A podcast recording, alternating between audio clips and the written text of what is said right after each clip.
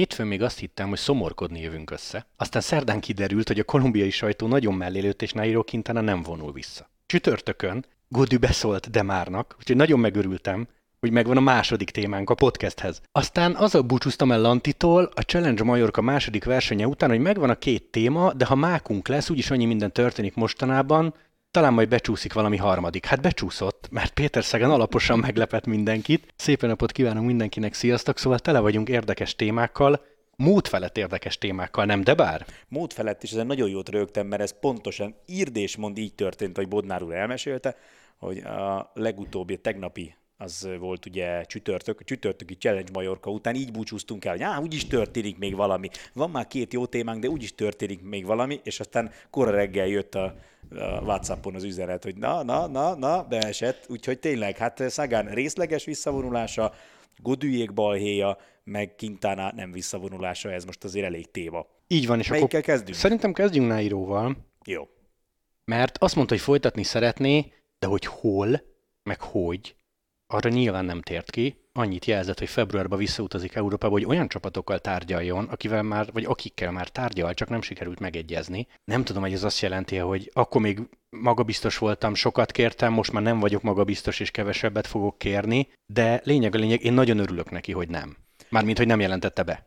Szerintem ezzel mindenki így van. Tehát ahhoz ő még túl fiatal, meg túl jó versenyző. Még akkor is, hogyha szerintem a legtöbben már erősen letettek arról, hogy ő még egyszer 3 hetest fog nyerni, de az, hogy mondjuk 3 hetes dobogón ott legyen, vagy 1 heteseket megnyerjen, arra még simán, hogyha nyugodtan fel tud készülni, meg egészséges, akkor arra simán képes. Úgyhogy nagyon nem lett volna még itt Quintana számára a visszavonulás. Abból, ami ugye kijött, hogy ő most akkor visszajön, és olyan csapatokkal tárgyal, akikkel eddig, nekem abszolút ez jön le, amit mondtál, hogy oké, volt egy kör, megpróbáltak olyan anyagi feltételekkel szerződést összehozni, amit ő magának méltónak érez, és amikor látták, hogy minden ajtó bezárult, akkor azt mondták, hogy jó, akkor próbáljuk meg kevesebb pénzért. Nagyon más opció nincs. Ha így se jön össze, akkor én egyetlen egy forgatókönyvet tudok még elképzelni, az, hogy ilyen március vége, április eleje közepetáján, amikor már látod, hogy ki milyen formában van, esetleg becsúszik valahol, ne adja Isten, de becsúszik, mert ilyen az élet, becsúszik egy sérülés, vagy becsúszik egy komolyabb betegség, ne adj Isten egy eltiltás véletlenül, mert csak nem. Bár ugye ebben a sportágban olyan nem szokott történni, szóval a lényeg az, hogy valami ilyen becsúszik, és hirtelen lesz egy csapat, amelyiknek szüksége van egy jó hegyi menőre, és akkor ott, ahogy mondani szokás, a kereslet és a kínálat egymásra talál. De amúgy, ha ilyen nem történik, akkor azért egy ilyen profilú, egy ilyen szintű versenyzőnek nem könnyű szezon. Profilú. Hoppá, micsoda keresztpromó. Reméljük hallgat bennünket az örökös magyar bajnok.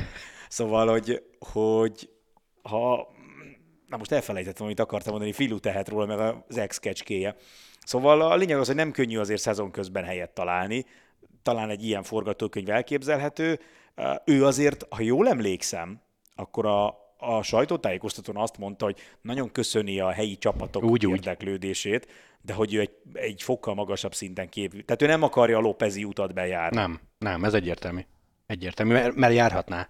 Igen, és biztos, hogy lenne olyan szponzor, meg pénzember, meg drogbáró, meg nem tudom én kicsoda Kolumbiában, aki azonnal fizetne azért, hogy Quintana folytassa. Figyelj, ezt már télen is kimondta, jó, ott lehet, hogy magabiztosabb volt, hogy World Tour versenyeken fogok indulni, lehet, hogy a Touron nem, de Giron Vueltán láthattok, viszont ha ezen a sajtótájékoztatón is azt mondta, hogy Team Medellín nem nevesítette őket, köszönöm, nem, akkor ő valamit tudhat, vagy sejt, vagy egész egyszerűen nem gondolkozik, hanem megint csak nyilatkozott.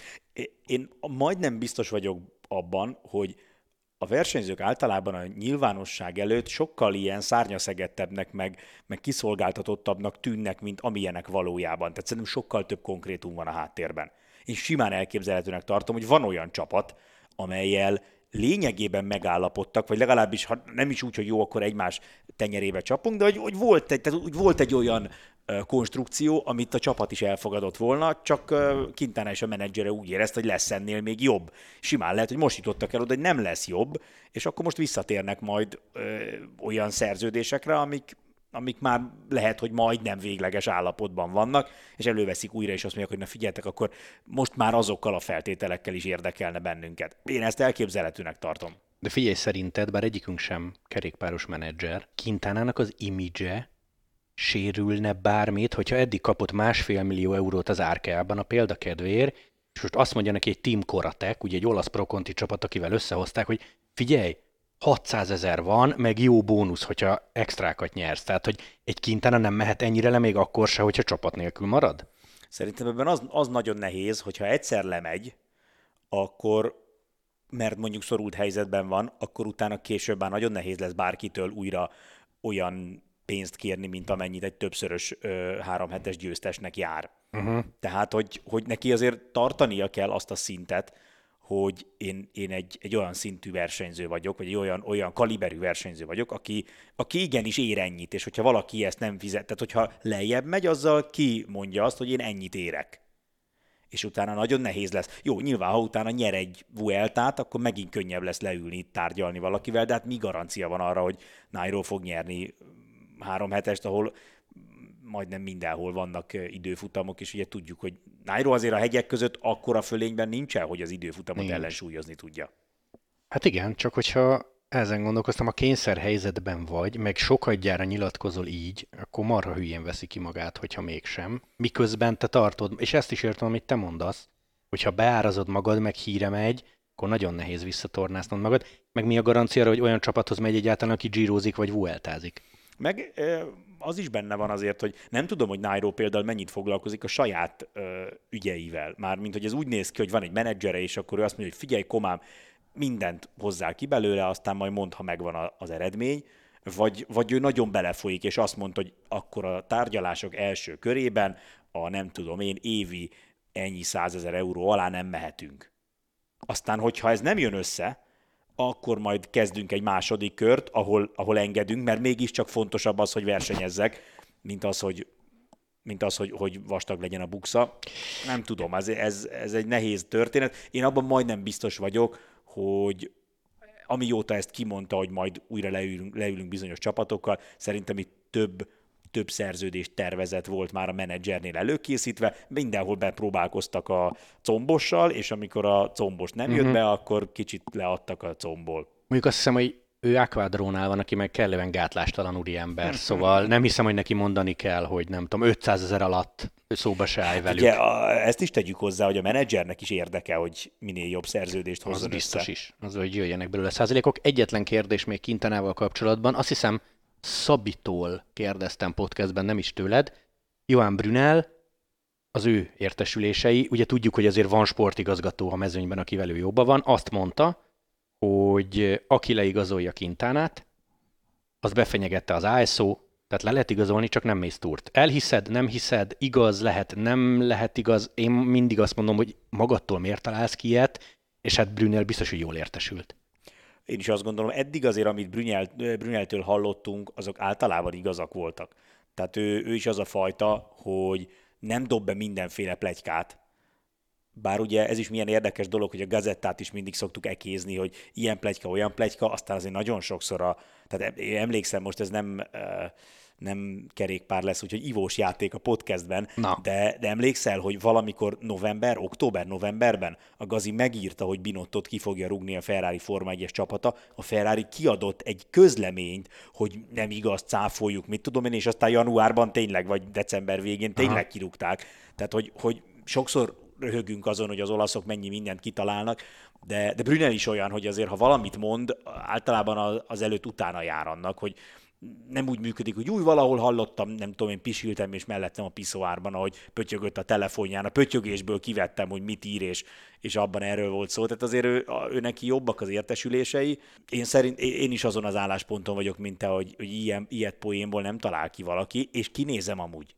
Én is. Nem kell, hogy bárkit is érdekeljen, én erre nagyobb pénzt tennék, hogy ez van. Igen. Mert ugye tramadol ügye van, ami sokat gyára hangsúlyozok, hogy nem doppingügy. Az UCI egészségügyi protokollját sértette meg, meg ugye itt van ez az MPCC mozgalom, ami szintén egy vicc. Egyébként nem tudom, hogy emlékszel a számokra, de a World Tour mezőny 50%-a van már csak benne, és közben találtam egy olyan statot, hogy azt hiszem a konti csapatok 5%-a. És ők ajánlásokat tehetnek, hogy létszi ne, meg kellemetlen, meg stb., de azért az nem aranyszabály, amit ők mondanak, vagy nem kötelező. Én nem értem egyébként azt, hogy ha van egy vada, ami előírja, hogy...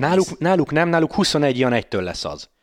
Igen. Szóval hogy nem értem, hogy van egy vada, akiknek az a feladata, hogy ellenőrizzék azt, hogy egy sportág tiszta-e vagy nem, akkor miért kell egy ilyen buzgó mócsingok társaságát csinálni, akik azt mondják, hogy de mi még szigorúbbak vagyunk. Nekem az az érzésem, és mondom ezt úgy, hogy tévében nézem a kerékpársportot, nem vagyok benne, de tévéből nézve, újságot olvasva, nekem az az érzésem, hogy ez az egész a kerékpársportnak ez az ilyen, ez a túltengése, hogy annyira bizonyítani akarjuk, hogy mi tiszták vagyunk, hogy mi többet vállalunk, mint amennyit a vada előír. Nem kell többet vállalni, azt kell tartani, amit a vada előír, annak feleljenek meg. Hogyha valamire a vada nem mondja azt, hogy ez nem okés, akkor aznak amiatt ne maradjon, mert tehát azért saját magadat ne lőjed tökön, vagy lábon, vagy egyiket sem, egyik se jó.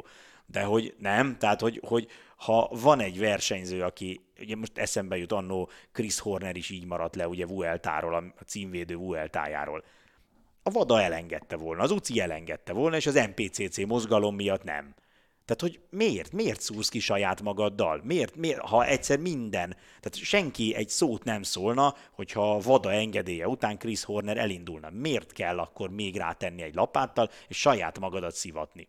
Igen, egyszerűen nézed, akkor egy sztárral kevesebb, és nem hiszem, hogy nagyon sok oknyomozó újságíró lett volna, aki előhozza, hogy jó, a vadánál nem, de amúgy az UCI egészségügyi protokolljában, a 27. oldalon, a 3. bekezdésben ez ott van, tehát Nairo. Meg bocsánat, erre vannak szervezetek, vannak szabályok.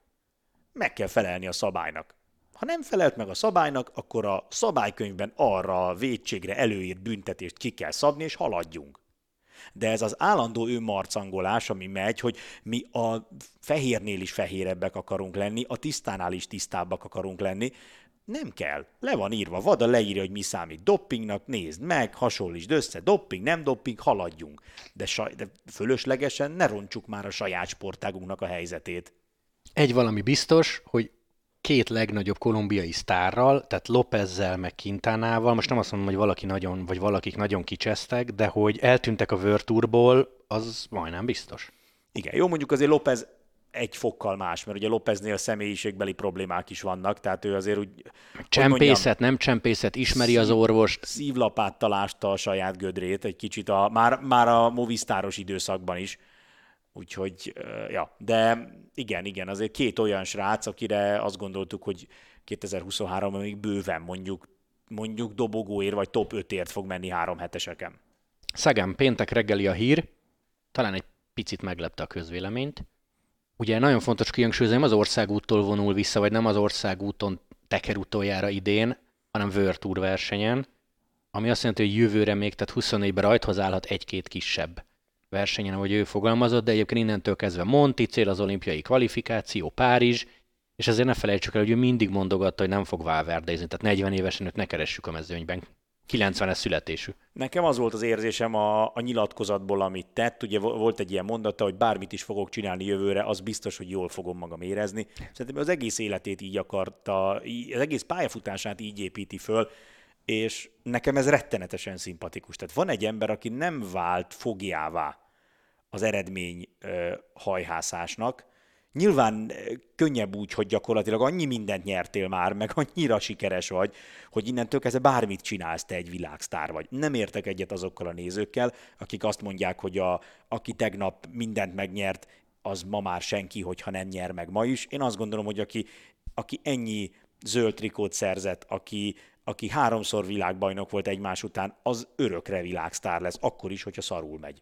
Tehát, hogy azt ő elérte, és az. Ő az. Tehát ő az a Péter Sagan, aki akkor volt. Igen, hát ez az életrendje, hogy nem tudsz tartósan ugyanazon a szinten menni. De nekem nagyon szimpatikus volt az, hogy sok versenyzőnél látom azt, és ezért volt szimpatikus Thibaut Pinot interjúja, amit nagyon promótáltál, és tényleg egy nagyon jó interjú, amiben ugye ő is elmondta, tehát 5-ször kérdezett rá az újságíró, hogy tényleg nem bánod, hogy nem nyerted meg a túrt? És azt mondta, hogy nem, ettől még jó lesz az élet, én ettől még jól érzem magam, és Szagaron is ezt érzem, hogy igazából neki nem az a fontos, hogy hány versenyt fog megnyerni, az a fontos, hogy jól érezze magát, ahogy mondani szokás, nem a cél érdekli, hanem az út, ami elvezet odáig. Én szerintem ő a Montit se azért csinálja csak, hogy olimpiai bajnok vagy olimpiai érmes legyen, hanem imád montizni, és tökre élvezi azt, hogy most felkészülhet az olimpiára, és persze ennek egy csúcspontja lesz majd maga a verseny, ahol érmet nyerhet, de ő magát a folyamatot is élvezi.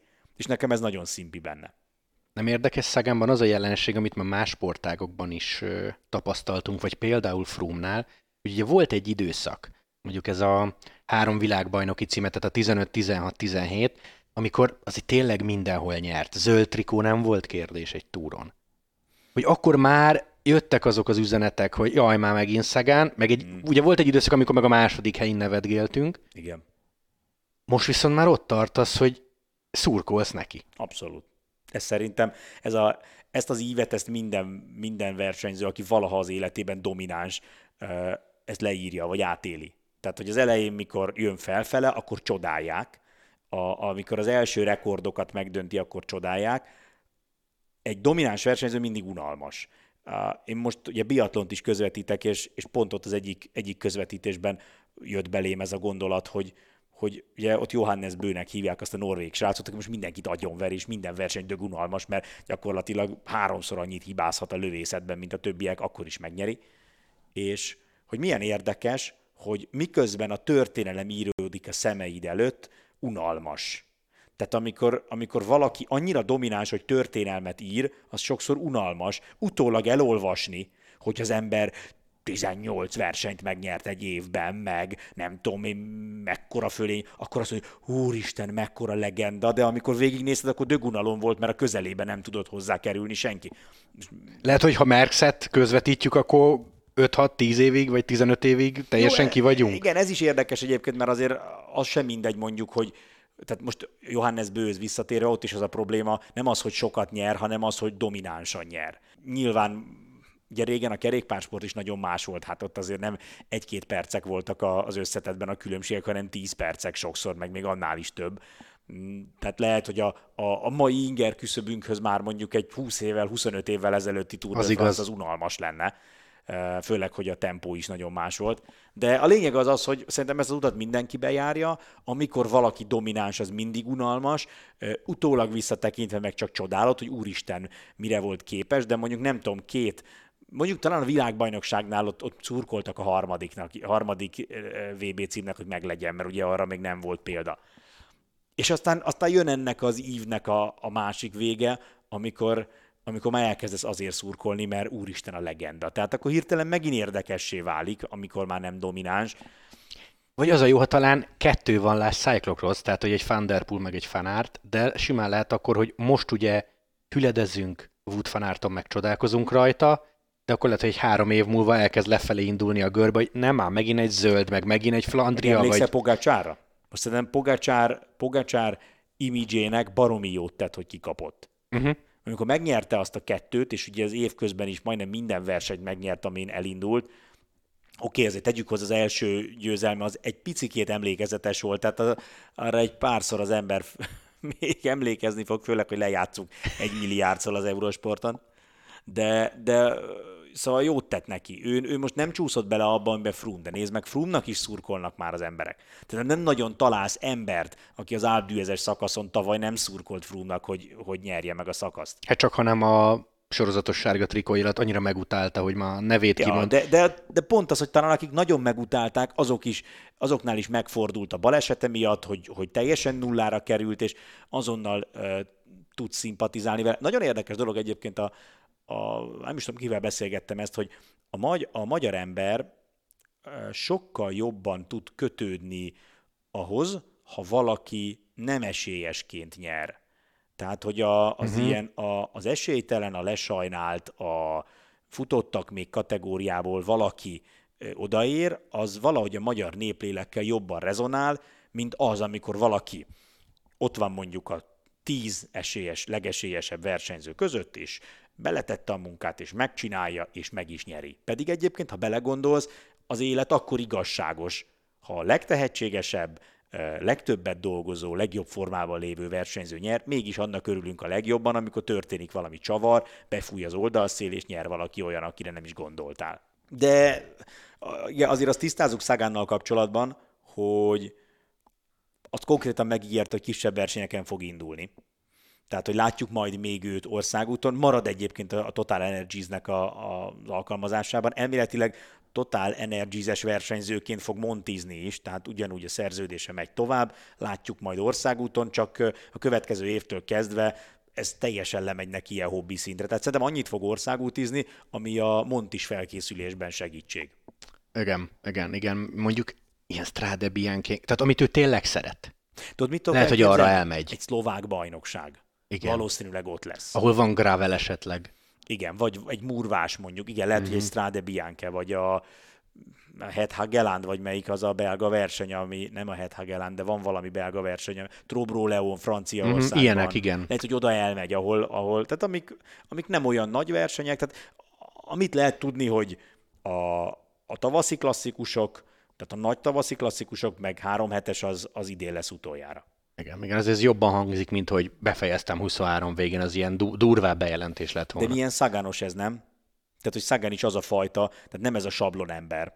Jött a nap, és akkor leteszem a biciklimet, és soha többet, hanem, hogy figyelj, ami jól esik, azt majd csinálom, meg ami nyilván a felkészülésbe belefér. Nekem nagyon szimpatikus ez a hozzáállás, az érzésem, hogy ő igazán lazán tudja csinálni ezt az élsportot, miközben a legtöbb sportolónál azt látod, hogy be van görcsölve az eredménykényszer miatt, az elvárások miatt. És mondanám, hogy egyébként 121 profi győzelem, meg több 10 millió euróval a bankszámlán könnyű lazának lenni, de egyébként amikor ő megérkezett is ilyen volt, ilyen hülye gyerek, tehát ez nem... Igen. Na most raktad ki, valahol átküldted egy csoportba azt a videót, hogy ki az az Zlatan Ibrahimović, ez ja, az és ott azért nem volt annyira idős. Nem, az szerintem Tinkoffos cuccba van. Arra keresse rá mindenki, hogy Szegár Ibrahimović, ennyit kell beírni a YouTube-ra. Klasszik válasz. Harmadik témánk, Francesc Dezső. Pikáns. Godű és Démare, illetve Godű. Nem bonyolítom, hogy lehet ilyet csinálni. Nem félreérted, nem félrefordítod, nem kihallgatnak. Ha nem egy újságírónak mondod, és aztán megkéred, hogy vedd le a cikket, kiírod a Twitterre. Hogy utálom, hogy nem beszélünk, hogy nem félek tőle, megmondom a szemébe, hogy nem akarom a túrom, már megmondtam neki. Állítólag volt olyan Netflix kamera jelenlétében rögzített edzés, amikor Démare majdnem belökte őt az árokba, és Godű azt is elmesélte, hogy Démare nem hajlandó beszállni a liftbe, ha ő ott van. Egyrészt tökre meglep az, hogy valaki, akivel nem kell együtt élned, valakivel hogy lehet ennyire összeveszni? Tehát, hogy mit tudtak csinálni egymásnak, ami miatt ennyire utálják. De mindegy, ez egy másik kérdés. Hát figyelj, ilyen alapunszimpátiából indulhat. Jó, alapantipátia lehet, persze, de azért... Ja, már az nem unszimpátia? Az a szó nem létezik? Nem, nekem azt mondták, hogy antipátia, az unszimpátia az ilyen magyaros, olyan, mint a non-stop. Az se létezik. Jó. Mármint, hogy ilyet nem látsz angol száz nyelvi területen. Hogy... Na mindegy, szóval, hogy oké, értem, antipátia, persze, egy kicsit ellenszenves, mit tudom én, szívesen piszkavassal hátba verném, amikor nem látja senki. De azért, hogy ennyire elmérgesedjen, ahhoz súlyos dolgoknak kell történnie, mert most figyelj, tudom, nyilván egy foci csapatban sem imád mindenki mindenkit. Tehát megvan, aki szimpi, van, aki kevésbé, de azért megpróbálsz normális lenni azzal is, aki nem annyira szimpatikus, már csak a csapat kedvéért. De a lényeg az, amit te is kiemeltél az előbb, de ha nem bírod, ha tényleg azt érzed, hogy megölöd, akkor sem mondod, akkor sem írod ki a Twitterre.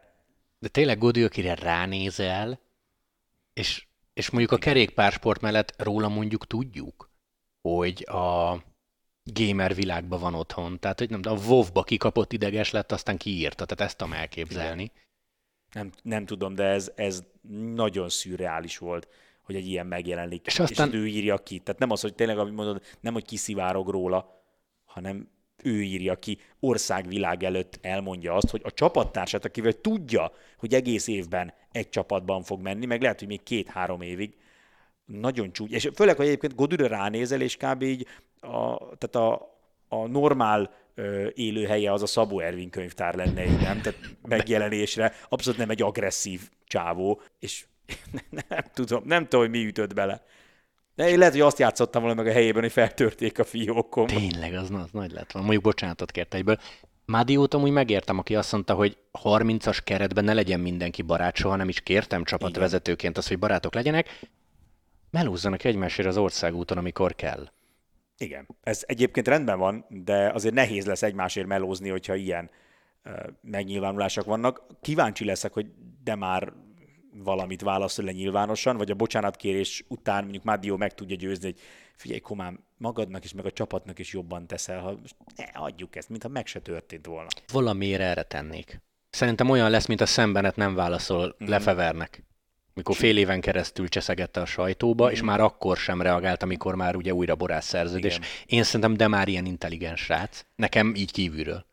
Igen, ez lenne az okos dolog. Tehát ha most belemész abba, hogy jó rendben, akkor én is mondok valamit, aztán én is bocsánatot kérek. Egyébként bennem ez is felmerült, hogy mi van, ha az egészet megtervezte.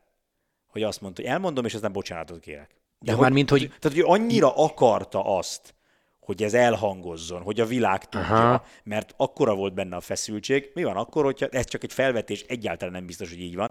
Mi van akkor, ha ő azt mondta, figyelj, kiírom, és másnap bocsánatot kérek. Hát figyelj, szerintem ha ez így volt, játszunk el a gondolata, az FDZ-nél kb. 2 ember vagy 3 tudja megcsinálni, vagy 4, a legnagyobb, 4 legnagyobb sztár. Mindenki mást kiraksz már, hogy ember, biztos, ilyet nem szivárogtatunk ki.